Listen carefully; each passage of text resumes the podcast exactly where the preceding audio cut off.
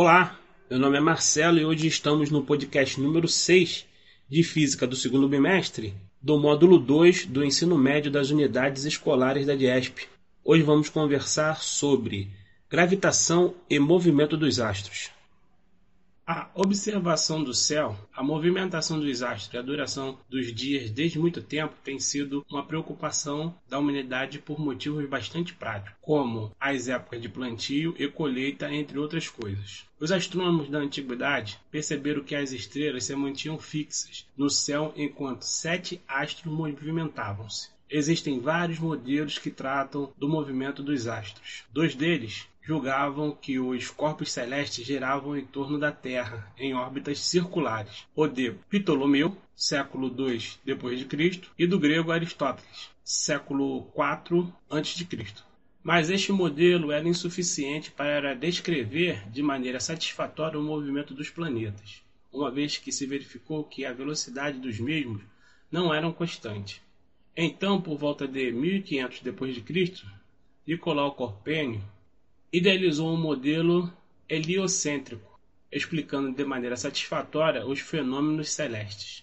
Anos após a morte de Copérnico, Tycho Brahe observou por cerca de 20 anos o movimento dos astros. Os dados obtidos dessas observações foram tabelados e formaram a base para o trabalho de Johannes Kepler, século XVII, que era seu discípulo. Johannes Kepler, astrônomo alemão que analisou e pesquisou por 17 anos dados observacionais de Tycho Brahe e formulou a partir deles três leis do movimento dos planetas, dando origem à mecânica celeste.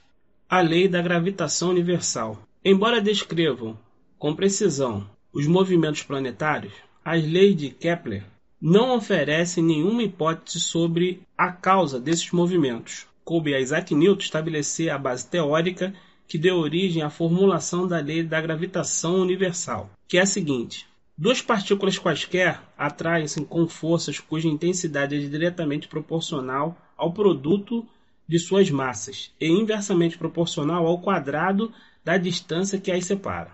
Lei de Kepler.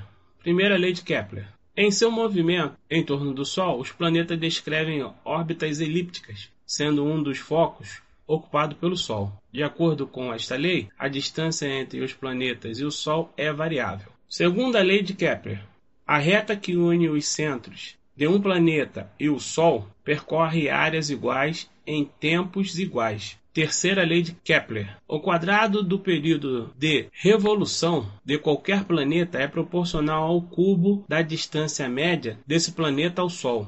E chegamos ao final do nosso podcast da nossa sexta aula de física, falando sobre gravitação e movimento dos astros.